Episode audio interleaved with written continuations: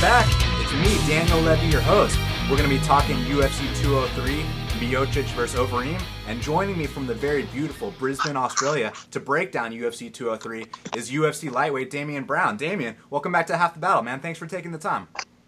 No worries, man. Thanks for having me again. Absolutely, man. It's my pleasure. Let's get right down to business, dude. The featured Fight Pass prelim. We got Yancy Medeiros. He's a minus 135 favorite. The comeback on Sean Spencer is plus 115 this is a great fight, man. I mean, if you look at their stats on Fight Metric, I mean, well, firstly, let's look at their attributes. I mean, they're both 5'10. They both have a 75 inch reach. This is Yancy Medeiros' first fight at 170 pounds. I think the 15 extra pounds of water in his uh, in his body and his brain, it's gotta it's gotta make him feel better. You know, maybe it'll make him uh, take punches better too. With Sean Spencer, I mean, that kid's a lot of fun to watch. Very good volume striker. One thing, you know, not that I'm in a place to criticize a fighter, but one thing I've noticed with him is that he tends to drop a lot of his opponents in that first round, but he's not able to finish them. You know, like for example, in the Cathal Pendred fight, in the Paulo Thiago fight, even the Mike Pyle fight, he drops his opponents in the first round and he goes to follow up in their guard, but then he gets tied up. You know, if it was a one time thing, then I'd think, you know, he's young in the game, he's learning his craft but it's happened multiple times. Do you think that's a sign of you know uh, he needs to work on his killer instinct? Is he just figuring it out, or what do you think the deal is with that man? Because I mean, for example, if you wouldn't have followed up with Cesar Arzamendia, we wouldn't be talking about your first round KO now. You know? Yeah. Um, man, you know I don't know a lot about him. Uh, you know I've watched a uh, few, few of uh, Medeiros' fights, but not a lot of uh, Spencer. But um I I think the thing with the killer instinct is like, you know, you can have it or not have it, but it doesn't make any difference if that opponent, you know, is, isn't, you know, if you can't put them away. Like, you know, it's uh, similar to when I dropped uh, Cesar in the first round, uh, in the, the first time. And, you know, sometimes it's just not there. You just can't get those clean shots off. You know what I mean?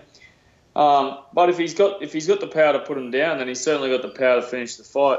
I think Yancy will get this one. You know, he's uh, he's a little different. You know, he's, he's got a it's kind of got a bit of a weird style. It's not very conventional, but you know he's, he's got that reach, and I think um, you know a lot of guys have been going up in weight classes, and they look kind of good going up there. You know, like if if they were making you know 20 pound water cuts in a week to make weight, then they're definitely going to look better. You know, doing a five pound water cut. So yeah, I, th- I think Yancy will probably uh, probably get this one and uh, start a successful 170 campaign. Yeah, I mean, he's always been one of the bigger lightweights, and with Sean Spencer, you know, I, I kind of consider him a bit of a small welterweight. So now that uh, Yancy's going up in weight, it's going to be interesting to see how he fares in the welterweight division. You were mentioning his, uh, you know, unique style. He does have uh, karate background. Sean Spencer, he's a former Golden Gloves boxer. So, you know, Sean Spencer likes to bounce around on his feet. He's kind of more of a volume striker. And Yancy Medeiros, like you said, man, I mean, he'll throw the spinning back kicks. He'll, you know, he's very, he's a tough, gritty warrior. That last fight with Trinaldo was one of the best fights of the year. Now, what I want to know is, is he coming back too soon from such a serious war where you know he got dropped, Trinaldo got dropped, or is the fact that he's going up to 170 going to be beneficial, like you said, you know, with examples like Whittaker and Poirier who are having that success up a weight class?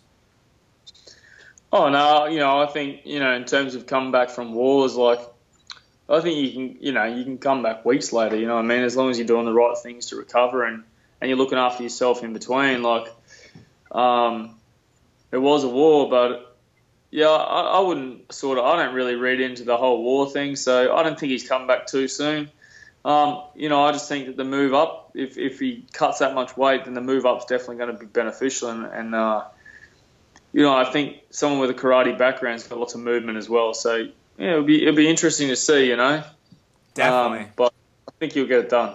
Yeah, and I agree with the odds makers. You know, I do think this is a pick 'em with a slight lean in Medeiros' favor. Now, next up, man, we got Ian McCall. He's minus 125. The comeback on Ray Borg is plus 105. This is a hell of a matchup. You know, Ian McCall was initially supposed to fight on the ATL card that you fought at against Justin Scoggins. We all know what happened there, but now he's making the short turnaround about a month later against Ray Borg, who, you know, Ray Borg's no slouch, and this kid's only 23 years old.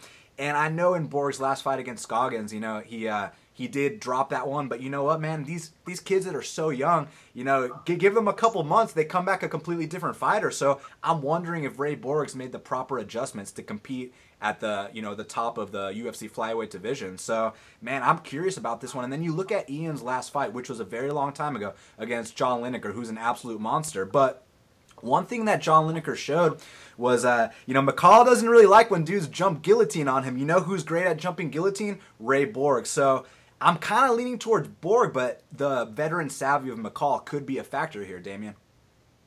I think McCall's footwork will be, be a bit more of a factor. I think he, he might be a little bit quick for, for Borg. I think he's maybe a little bit heavier on the feet compared to um, some of the other flyweights. Um, you know, I, I think uh, Ian McCall might be a bit, bit too quick for him. You know, a little bit more speed, uh, better footwork. I think he might he might probably have his way there. Um, you know, anyone with a good guillotine is a good chance. You know what I mean? Like You've only got to have your head slightly down in the wrong position. It's all over. So, you know, I would uh, lean towards Ian McCall. I might be a bit biased. I kind of like the guy. So it's, uh, you know, I, just think he, he might have the footwork and the speed to get him over the line. Yeah, Ian's a great guy, and so is Ray Borg, man. They're both really cool guys. And one thing about Borg, you know, he's from Albuquerque, New Mexico. He's, you know, he was training at the rival gym of Jackson's MMA, but then I see pictures of him with Six Gun Gibson. So, you know, I, I don't know what the deal is if he if he joined that gym, if he's cross training. But uh, I mean, that's a good guy to get working with. Well, I think the thing with uh, Six Gun Gibson is, um, I mean, he, he, he goes out to heaps of different gyms. You know, he just recently cornered a guy from Team Alpha Male. I think. Oh, okay, yeah, I didn't know that. Um, yeah, I think I think he recently cornered or did some work with one of the guys from Team Alpha Male. Um, you know, he, he he's doing his own thing. I know. I know he's out there working with all of Jackson's guys, and he's part of that team. But you know, obviously, he's got his own brand as well, and and um, you know, he's he's got to make the dollars. So I wouldn't be surprised you know, maybe Borg is there, but maybe he's not. You know what I mean? He might have just uh, sourced um, Brandon Gibson and, and asked him to coach him in his striking. So uh, I know he also, you know, he does a few of those alpha male guys, and then he also does um, out at Cerrone's uh, BMF ranch as well um, with some guys out there. So um, yeah, I don't know. He might not be from there. You know, he might still be at that rival gym. So. So it sounds to me like you're picking Ian McCall. Do you think he's going to win a unanimous decision, or do you see a finish in this fight? No, I don't see a finish in this fight. I, I think it'll be a decision. Um, yeah, I, I, reckon it'll be probably a unanimous decision, but it'll be a close fight. You know, I don't think it'll be completely one-sided. I just think McCall will be too fast for him. Yeah, it's going to be a hell of a fight, regardless of who gets their hand raised. Now, next up, man, we got Brad Tavares. He's a minus 170 favorite. The comeback on Caio Magalhães is plus 150. This is going to be a good fight, man. You know, uh, Brad Tavares hasn't competed inside the octagon since he fought Robert Whittaker in Australia. That was, you know, a hell of a knockout for Whittaker. But, I mean, Tavares has taken the proper amount of time off. And, uh, man, you know, he's been switching camps, though. I'm kind of, I, I want to know where he's at mentally because, you know, he was at King's MMA for a while. He left. Now he's somewhere else. And with Caio Magalhães, he's also taken a little bit of time off um, since his loss to Josh Samman. Caio's one of these dudes that comes out the gate and blitzes you early.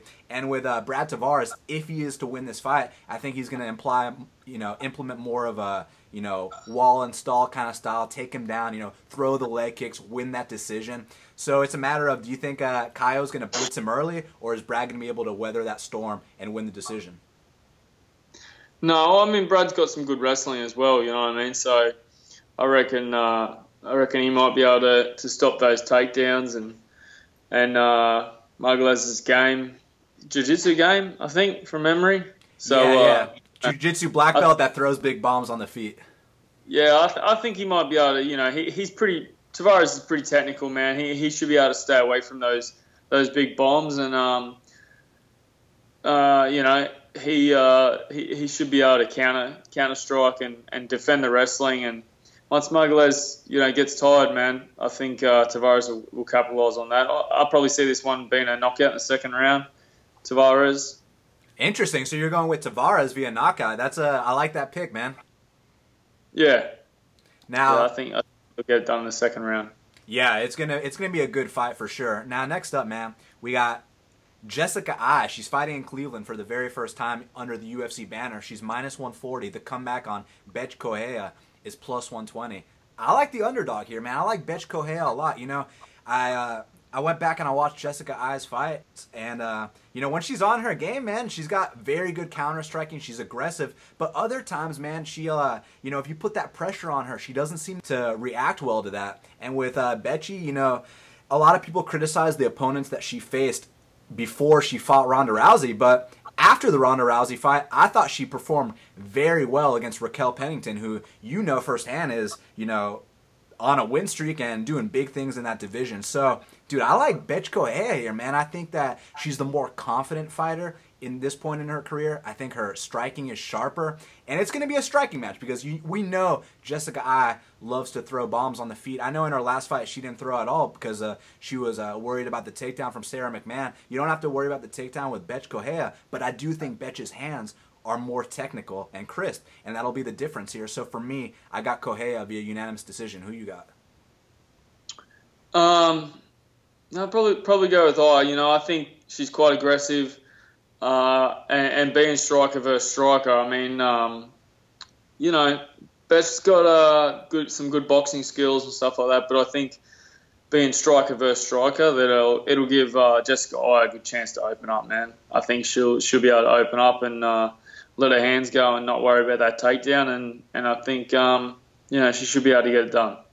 I mean, Jessica's back is against the wall, and usually when a fighter's back is against the wall, you know, I, I, I like to bet on them because I think they're going to come through. But in this spot, Betchy's back is against the wall too, and I think she's been performing on a higher level. So I'm going to disagree with you on this one. I'm going to go with the underdog, but it's going to be a hell of a fight because those two are going to throw down. And uh, most most likely it goes to decision, but who knows? You know, Jessica has made a, a, girl's ear explode before in the past. And uh, Betchy, uh, you know, in her fight with Ronda Rousey, you know, she went down, but she stood and banged till one person fell, which all the fans love to see fights like that. So this could uh, this could be something similar, man. One one of them could go down.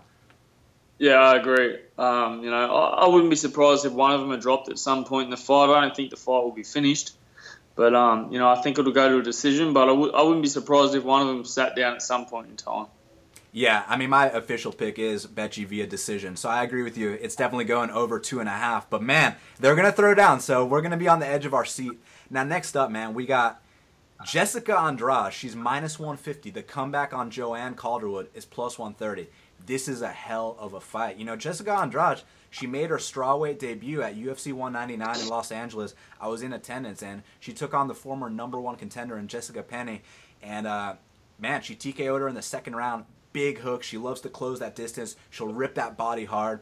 And with Joanne Calderwood, I gotta say, her performance against Valerie Letourneau was the career-defining performance for JoJo Calderwood. But one little factor that people often forget about that fight, it was up at 125 pounds. Now she's dropping back to 115. We know those weight cuts are serious for her. With Jessica, she seemed to perform well. Yeah, I mean, we, we talked about her UFC debut. She seemed to drop two weight classes perfectly fine. Uh, especially for someone as you know compact as she is. She's a very short, stocky fighter. I'm gonna lean towards Jessica here, man. I mean, just her pressure is relentless. But you know, up two weight classes, she uh, she you know she'd give up her back from time to time. And if Joanne capitalizes on something like that, hey, she can go ahead and take this because I mean, look, she's training at TriStar. That's a great gym, great coaches, great training partners. So she has to be improving every day. But there's something about that power of Jessica Andrade that not a lot of the fighters in that weight class possess. Besides uh, Joanna Jędrzejczyk. You know what I mean, man? Yeah, man, hundred um, percent. Uh, I do disagree this time. I think uh, Calderwood, she's she's on a good thing, man. I know that that last fight was upper weight division, but uh, you know, I think she's been competing competing well. She's been competing at 115 for a long time. Um, you know, I remember when she was fighting in Invicta, and uh, man, she she's she's a great kickboxer with a great background. I'm sure she'll be ready for that for those bombs that are coming out. You know what I mean? Um, Andrade definitely has that punching power, that knockout power, but uh, you know, I, th- I think uh, Calderwood's, you know, Joanne Calderwood's done pretty good, man. She, you know, she can take a shot, so I think Andrade could walk into some of those uh, Calderwood knees, you know what I mean, and uh, could be over if she walks into one of them, especially the way she throws them. So, you know, I think um, I don't know if this fight goes a distance. I think this fight finishes early, and uh, I'll probably pick Calderwood to to get the finish early.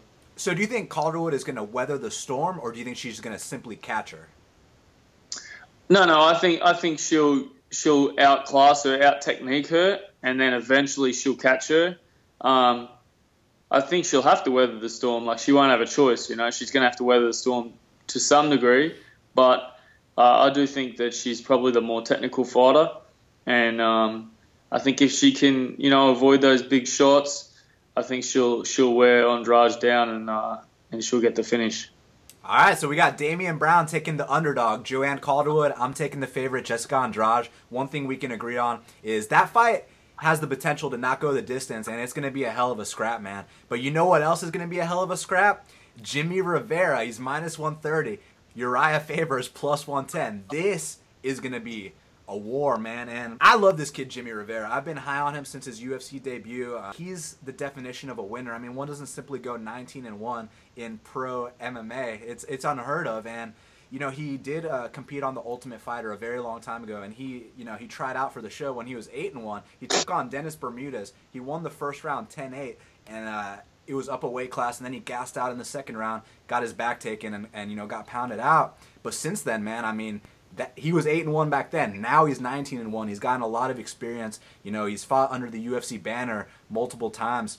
He's an absolute monster. With Uriah, he usually doesn't lose the non-title fights unless he's fighting uh, Frankie Edgar. But man, I've said this for a long time. I think Jimmy Rivera is a future UFC world champion, and you know, we often like to talk about these guys that, you know, will take a punch to give a punch. With Jimmy Rivera, he'll uh, he'll take a punch to give three punches. You know, he's a combo guy. And my buddy Sean Carey was making the point that, you know, with Uriah, he's great at blocking. You know, if you're a single shot fighter, he's great at avoiding it. But it's the dudes that throw the combos that give Uriah the biggest problems. And with Jimmy Rivera, one of uh, the combos that he loves to go to is that 3-2 left body kick. I mean, he's very effective with that. I think that's going to be a big weapon here, man. Th- obviously, we got to look out for Faber's right hand, his guillotine choke, his experience. He's an absolute monster. He's a legend of the game. I mean, if it wasn't for Uriah Faber and BJ Penn, who knows where the lighter weight classes would be today. So, I mean, we got to give him a lot of credit for that. But at the end of the day, man, I think Jimmy Rivera is going to make that statement in this fight, and people are going to be talking about him as the next uh,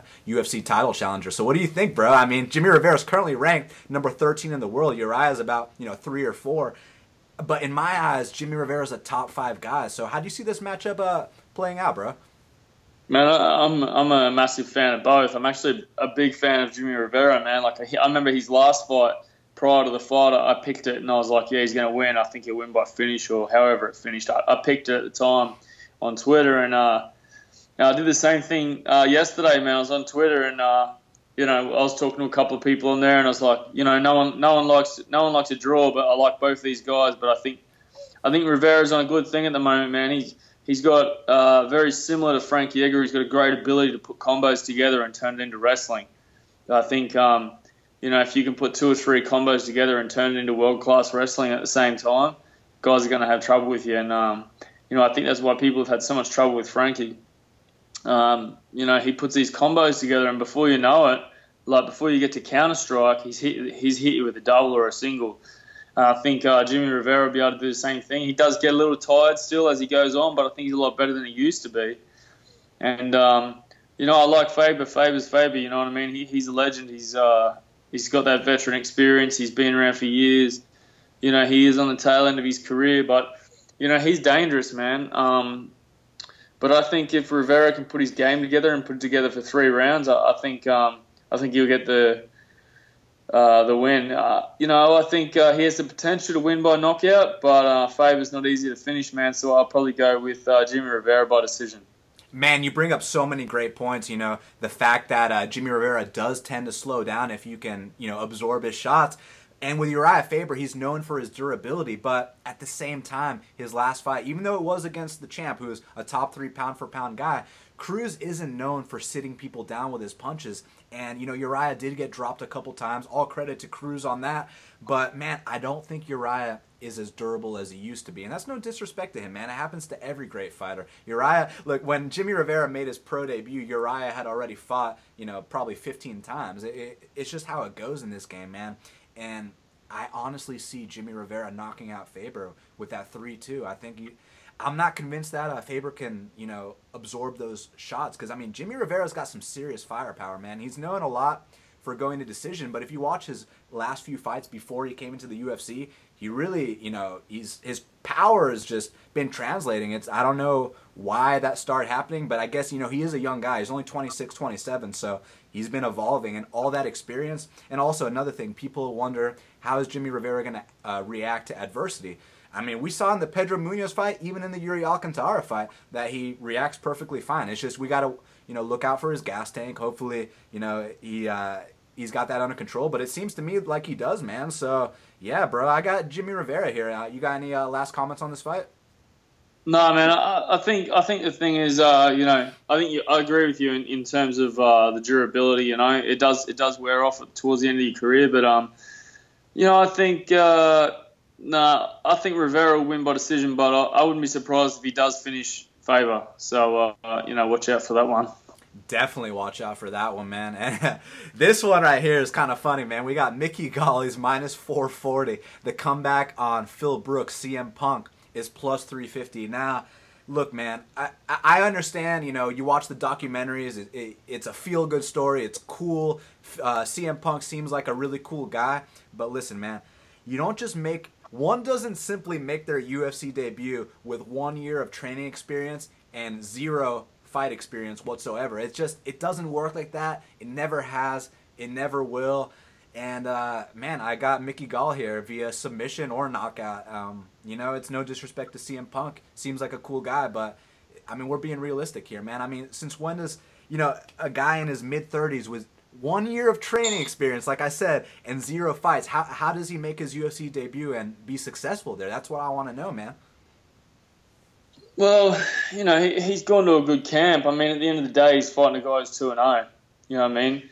Um, the UFC couldn't have given him a better opponent to, to possibly, you know, get an upset essentially. But, um, you know, they, they could have been like, nah, you, you know, uh, you're fighting this guy who's fucking 10 and 0. You know what I mean? But they didn't. You know, they went with this guy who's 2 and 0, Mickey Gall.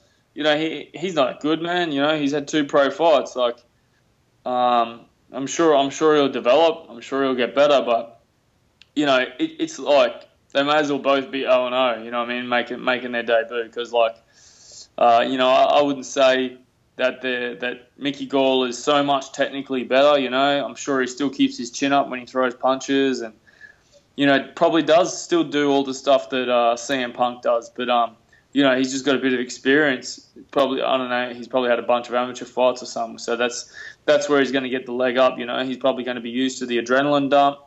Um, he's, he's fought in the UFC before, so all the lights, you know, he's used to the the, the bright lights and whatnot. So you know, I think there he'll be better, but you know, I, I wouldn't go and say that he's probably fucking any technically better. You know what I mean? And uh, CM Punk, he spent the money, he moved to a different town.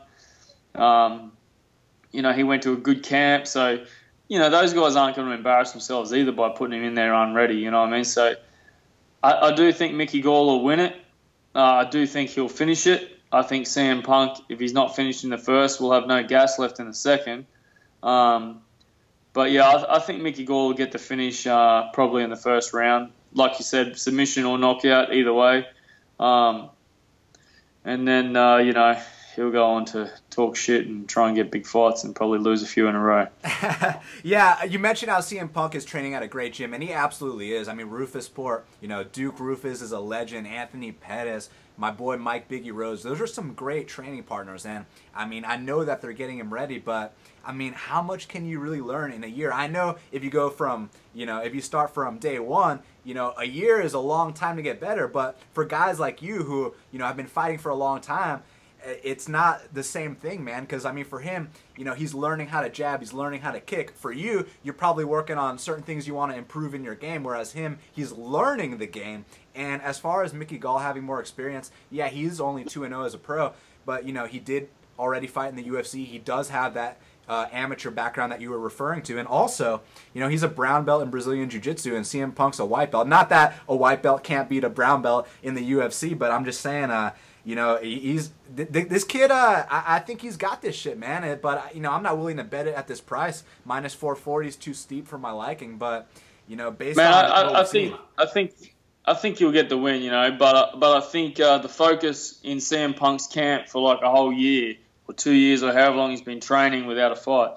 That's their whole focus on the ground. You know, to avoid this brown belt and jiu-jitsu and stuff would have been positional stuff. So, you know, if we're on the bottom in side control, this is how we're getting up. If we're on the bottom in north south, this is how we're getting up. If we get mounted, this is how we escape. Everything he did would have been on escapes and getting back to his feet. Guaranteed 100%. That's what they would have trained the whole time. Um, you know, and, and how to consolidate that top position and do damage from there. I don't think they would have focused on making him, you know, making him any kind of slick jiu-jitsu practitioner. I think everything that they focused on would have been, you know, how to get through the fight and how to get the win to his strengths. But um, I still think Mickey Gall will get the finish. Yeah, I agree with you there, man. Now, the co-main event of the evening, we got Fabricio Vai Cavalo Werdum, the former UFC heavyweight champion. He's minus 210. He's taking on Travis Browne, who's plus 175, in the rematch of uh, their first fight, which happened in Orlando, Florida. And man, you know, Werdum put it on Browne in their first fight. Their first fight was a five rounder. You know, Travis Browne had some some success in you know maybe the first uh, two or three minutes of the first round. I recall he dropped uh, Doom, and then after that, Werdum just put a striking clinic on Travis Browne. Now, my only concern, you know, I, I don't want to be too confident in Werdum. It is a heavyweight fight. My concern is, you know, maybe Werdum's coming back too soon from that knockout to Stipe Miocic. But then I really thought about it, and uh, Travis Browne fought a month or two ago against, against Cain, so maybe he's coming back too soon as well. So, but the thing is, man, you know, Fabricio's more more technical everywhere and uh, he's more experienced. He's older in the in the heavier weights. The older guys seem to be doing better. I wonder what it is, man. I I don't know why you know these guys who are you know 38 39 40 seem to really be having career resurgences in the heavier weights but it is what it is man and uh, fabricio he's 39 travis is about 33 or so you know travis could catch him you know and maybe uh, there's a chance fabricio is underestimating him because he already whooped him once but i have to go with Werdum here but no bet because it is a heavyweight fight. And uh, on Travis's right night, he could put Fabricio out. But I just think uh, Fabricio is better everywhere, man, and that's the bottom line. Yeah, man. I think uh, I think Werdum will get this one. I think uh, if it goes to the ground, he's obviously he's got the upper hand there, and I think um, you know I think he should be able to uh, get inside Browne's reach and um, and uh, do some damage in there, and, and, like you said, put on that clinic. But I think you know he'll put it on again. You know, I, I think Werdum's up there, man. He, uh, I think he's he's good to go. I think he'll get back to that that title position, and uh, I think he'll get himself another shot for sure. You thinking he finishes Travis Browne this time, or is it going to be a three round? Yeah, man. No, I think he finishes Travis Browne. I, I don't, you know, I, I like, you know, Travis Browne's fun to watch, but, uh, you know, I think he might, um, I think he, you know, he might have been a little bit past his title run. So, yeah, I think uh, I think he'll get the finish. You know, I think he might, you know, he may even win. You know, I, I think he'll drop him and then maybe submit him. I don't think he'll he'll knock him out cold. I don't think he'll finish him like that. But you know, I think there's a good chance he'll drop him and then finish him. Now, one thing that a lot of people are saying is, you know, what was Fabricio Werdum's game plan against uh, Stipe? But, you know, I actually disagree with that. You know, people only show the clip of Werdum running forward and getting clipped, but they don't show, uh, you know, they don't show what happened before that, where Werdum was landing all those kicks. He thought he rocked Stipe, and he went in to chase him for the finish. Now with Travis Browne, the difference between him and Stipe, well, there's a lot of differences, but the one that I'm trying to make a point of is with Stipe, this dude will circle out and counter you. So I mean, if you chase him, that circle to the counter is bad news for you. With Travis Browne, he backs himself straight into the cage and he'll cover up. So that's good for Werdum charging forward, in my opinion. Yeah, I think uh, I think you know Werdum just ran into a punch. You know what I mean? Like I don't I don't think he you know he wasn't beaten, he wasn't outclassed. I think he just he just rushed in when he probably shouldn't have, and and uh, you know he ran straight into it. So you know that's that's what happens. That's what happens in MMA, man. But that's what happens in in uh, heavyweight fights. I mean, you can't run into that shit when you fight a heavyweight. So yeah, I think. Uh, you know, I, I don't think he was, you know, 100% beaten or outclassed or anything like that. You know, and, and uh, I think he'll finish Browne and, and he'll probably get himself another shot. So, yeah. The main event of the evening, Stipe Miocic, the defending heavyweight champion, is minus 140. The comeback on Alistair Overeem is plus 120. Now, this fight's taking place in Cleveland, which is Stipe's backyard. So, I mean, it's one of those things where it's like, I know there's going to be that added pressure, but at the same time, it's a big motivator to, you know, be defending the belt in your ba- in your backyard. With Overeem, you know, a lot of people talk about how he has improved, you know, uh, working around his chin. Here's the thing with that. I mean, if Stipe catches him on the button, I don't care, you know, how much Overeem's worked on his footwork and his head movement. He's going to go down. But at the same time, the fact that he has, you know, worked around that chin, man, you know, his footwork, his head movement, he's, you know, he doesn't take as many risks. When he commits to something, it's only because he knows that he has you hurt. So the fact that he's gotten safer with his game, that could aid him here, man. But, you know, the cardio was an issue in the past. I'm curious if that's going to be an issue here because Stipe is known for pushing that pace, man. I mean, he's a cardio machine. He went five rounds with uh, JDS. Even though Stipe was the one that got tired first in that fight, he still went five rounds with the former heavyweight champion.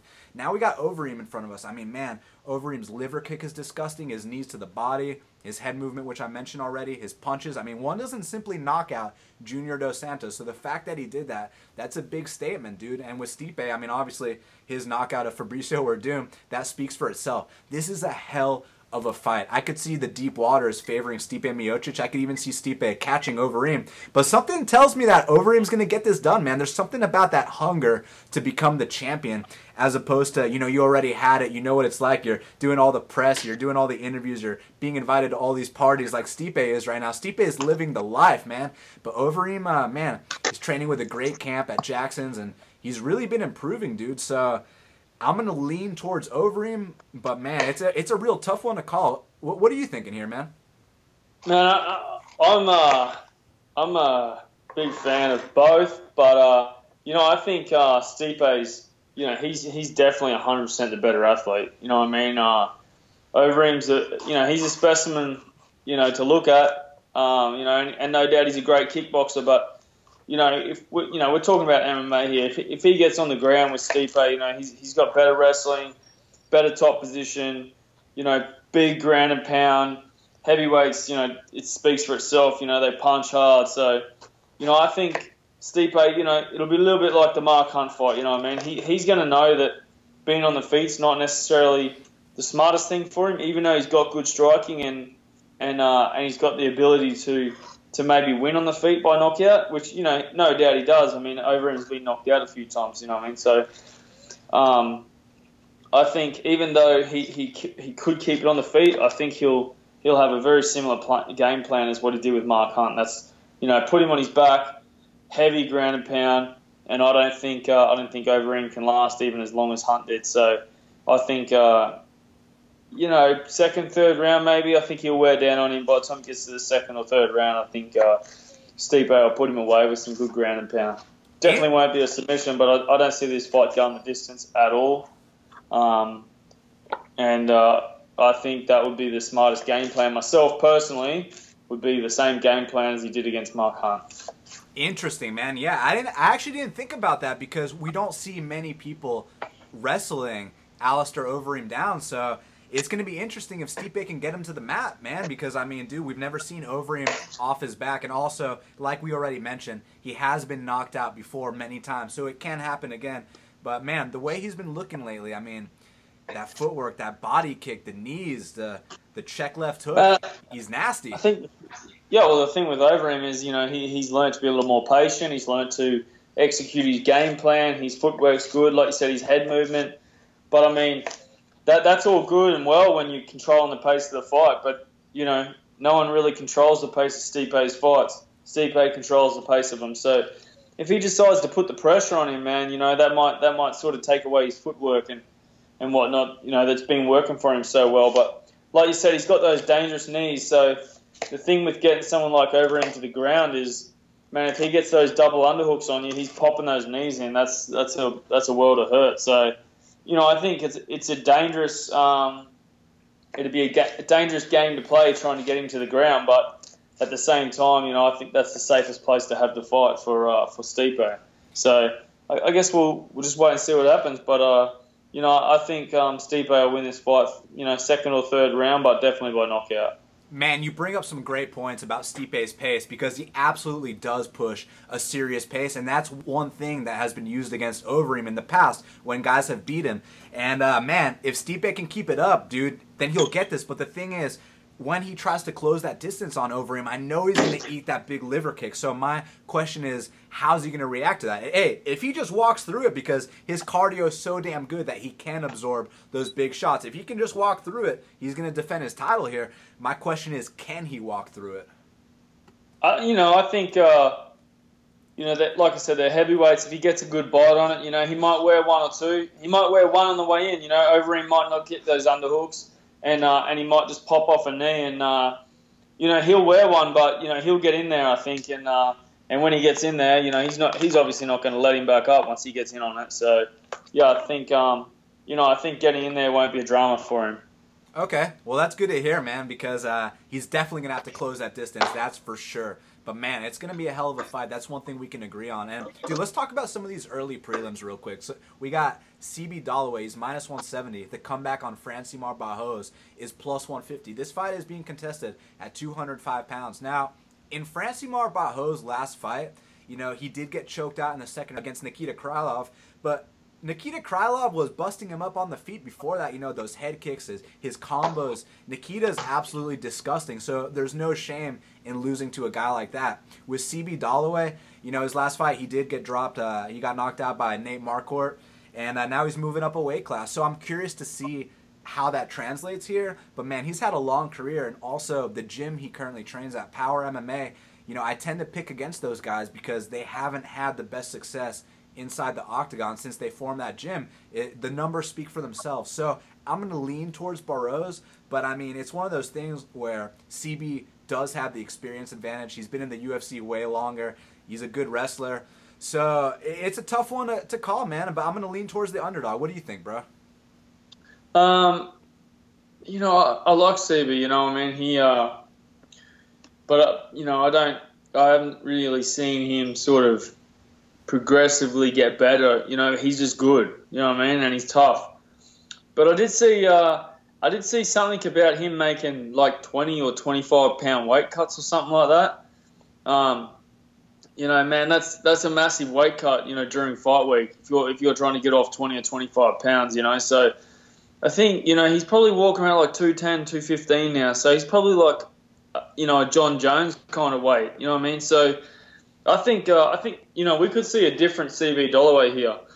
Um, we could definitely see a more athletic, um, you know, a more energetic kind of uh, CB Dollaway. You know. Um, and if that's the case, you know, we might see a bit more head movement and a bit more footwork. And, you know, it's, it's really hard to tell when guys are going up a weight class what you're going to get. So, um, you know, I think CB Dollaway might be able to get the knockout. You know, he's got heavy hands, so I think, uh, you know, if he can put one on the chin, you know, he might get the knockout. Yeah, I mean, I wouldn't be surprised at all. I'm definitely not betting that fight because, I mean, anything can happen for sure. Now, in your weight class, we got Nick Lentz. He's minus 425. And the comeback on Michael McBride, who's making his UFC debut, is plus 320. And you know, Nick Lentz was initially supposed to fight Mairbek Taisumov, and man, that would have been a hell of a fight because Taisumov's unbelievable on the feet. Lentz is known for his grappling, his uh, grind, and uh, he's a UFC vet, man. You know, Lentz has been around the block for a very long time. It's too bad that fight didn't, you know, come to fruition. But he is taking on Michael McBride, who's who's making his UFC debut. And with McBride, you know, he's very tall for the weight class. He's six feet tall.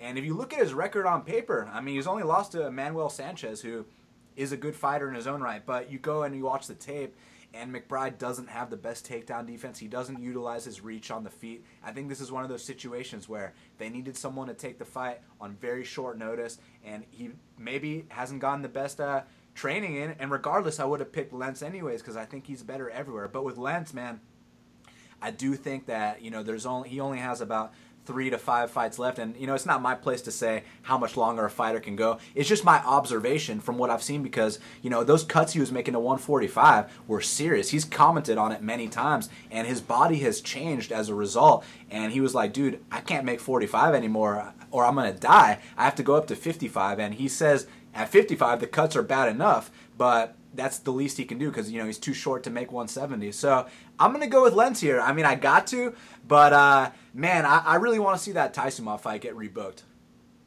Yeah, I think Lentz is, you know, he's a grinder, man. He he's gonna have too much. Uh, he's gonna be too strong. You know, a taller guy too is a little bit easier to take down. So, you know, I think if uh, I don't know anything about McBride, but like if he's if he's uh, defense isn't there, like you say, and, and he's taller, I mean, that already makes him easier to take down, and and uh, you know having minimal defense against those takedowns is, is going to you know lead you to a bad night, especially against someone like uh, Nick Lentz who.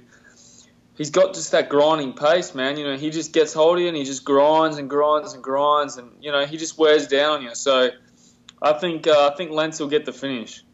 Yeah, man, I could totally see that. Definitely via, you know, whether it's a submission or a knockout, but I- am leaning more towards a submission here, but we'll definitely see how it plays out. Now, before we get out of here, man, we got to talk about the fight to watch and the fighter to watch. So, first, the fight to watch for UFC 203. What do you think it is, Damian? Uh, for me, it's definitely the heavyweight fight. I think that's the fight to watch. I think it, you know, it finishes by knockout either way. You talking about uh, the main or co-main? Oh, sorry, sorry. Yeah, the uh, the main the main uh, fight is definitely the the fight to watch uh, because uh, I think it, it finishes by knockout. Which I, there's no way that fight's going to decision. I don't think Overeem's got five rounds worth of cardio in him to last at Stipe's pace. But I do think, like you say, he's got those brutal knees and brutal leg kicks, and you know he could certainly slow him up enough. And I think if he pops off a good one of them, like he did against Lesnar, then um, you know, it could be an early night for Stipe, but if Stipe gets him down, gets on top of him, you know, Overeem's going to get finished for sure. So I think that's the fight to watch for sure. Um, and the uh, the fighter to watch, you know, I, I, reckon I reckon we watch Joanne Calderwood at the moment, man. She's uh she's onto a good thing. You know, she goes home to uh, where's she from? Scotland. Scotland, yeah. Yeah, she goes home to Scotland and. Uh, in between fights. I follow her on Instagram, and she just has a good time at home. And then when she's ready for a fight, she comes out and does a few months at TriStar. And I think, I think she's onto a good thing. You know, she seems to be uh, sort of settled and happy doing that, and um, she's performing well out of the TriStar gym as well. So, I think she's the fighter to watch. Yeah, I mean the main event's definitely the fight to watch, and I couldn't agree with you more about Joanne Calderwood. I mean, we have to look out for how she performs because this is a big test, and the winner of this fight could be in line for the next title shot after uh, Joanna and Karolina, you know, settle their differences. Now, for me, my uh, fighter to watch is Jimmy Rivera, man. I mean, look, anytime uh, Uriah Faber is involved in a fight, it's a serious scrap. But with Jimmy Rivera, he's got the opportunity of a lifetime. If he can go out there and defeat Uriah Faber, I mean, that's an automatic top five spot in the rankings and people will talk about him, you know, being in title contention. It'll propel his career to that next level. You know how it goes. When dudes beat Uriah Faber, it changes their lives because I mean, with Faber, he's got that name value to him. I mean, it's like uh, beating a uh, BJ Penn. I mean, it's he's a legend of the sport. He's a pioneer. So to get that kind of name under your resume, it's a big, big deal. So my fighter to watch is Jimmy Rivera. Now, Damian, I want to thank you so much for taking the time to speak with me right here, right now, in Half the Battle. It's been an absolute pleasure, my man let the audience know what's coming up next. And uh, we know to follow you on social media at Beatdown155. But uh, what's coming up next for you, bro? What are you looking to do? Man, I'm just hoping to get uh, get that email, you know, call me out for UFC Melbourne, November 27, and uh, put on a show for my home fans and and uh, show them a little bit about the uh, what the Atlanta fans got to see. You know, um, oh yeah, I, I want to get another finish. I want a good opponent. It's uh, I don't care if they stand and strike or if they grapple. You know, I don't, I don't care. I'll grapple with the best. I'll stand and strike with the best. So, you know, hopefully they give me uh, someone awesome that's a, you know above me in the rankings somewhere and uh, climb me up into that top 50. You know what I mean? So, um, yeah, but you know, I'm looking at UFC Melbourne. So, uh, wait and see. Watch this space. Definitely. How far away is uh, Brisbane from Melbourne? Uh, it's about 2,000 kilometers, but it's a but what's that? That's about uh, it's about twelve hundred miles. Okay. But it's um, you know, I think it's about two and a half hour plane ride. That ain't bad at all, man. You think uh, there's a chance Robert Whittaker headlines the event? Yeah, man. Did I just see something this morning that Yoel Romero is fighting uh, Chris Weidman? Yeah, man. Apparently that's happening in New York. That's gonna be a hell of a fight, dude. Well, uh, you know, I, I hope in that case that we uh, I hope we see Whittaker versus uh, Luke Rockhold or Jacare. So uh, man. we'll see what happens. I mean, that's a main he's ranked number, He's ranked number six, man.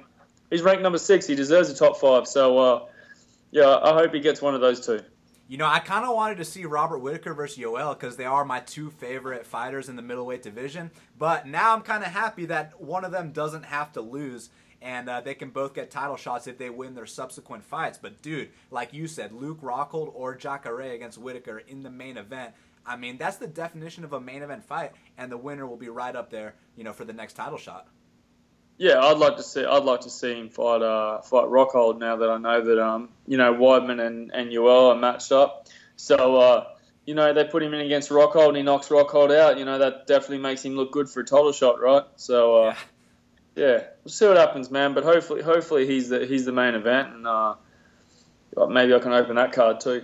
Yeah, I mean, I'll definitely be betting on uh, Robert Whittaker there. That's for sure, man. Well, Damian, thanks again for the time, and for all the fans watching, thank you guys so much. Follow me on Twitter at Best Fight Picks. Subscribe to Half the Battle on iTunes, SoundCloud, and YouTube. And until the next time, let's cash these bets.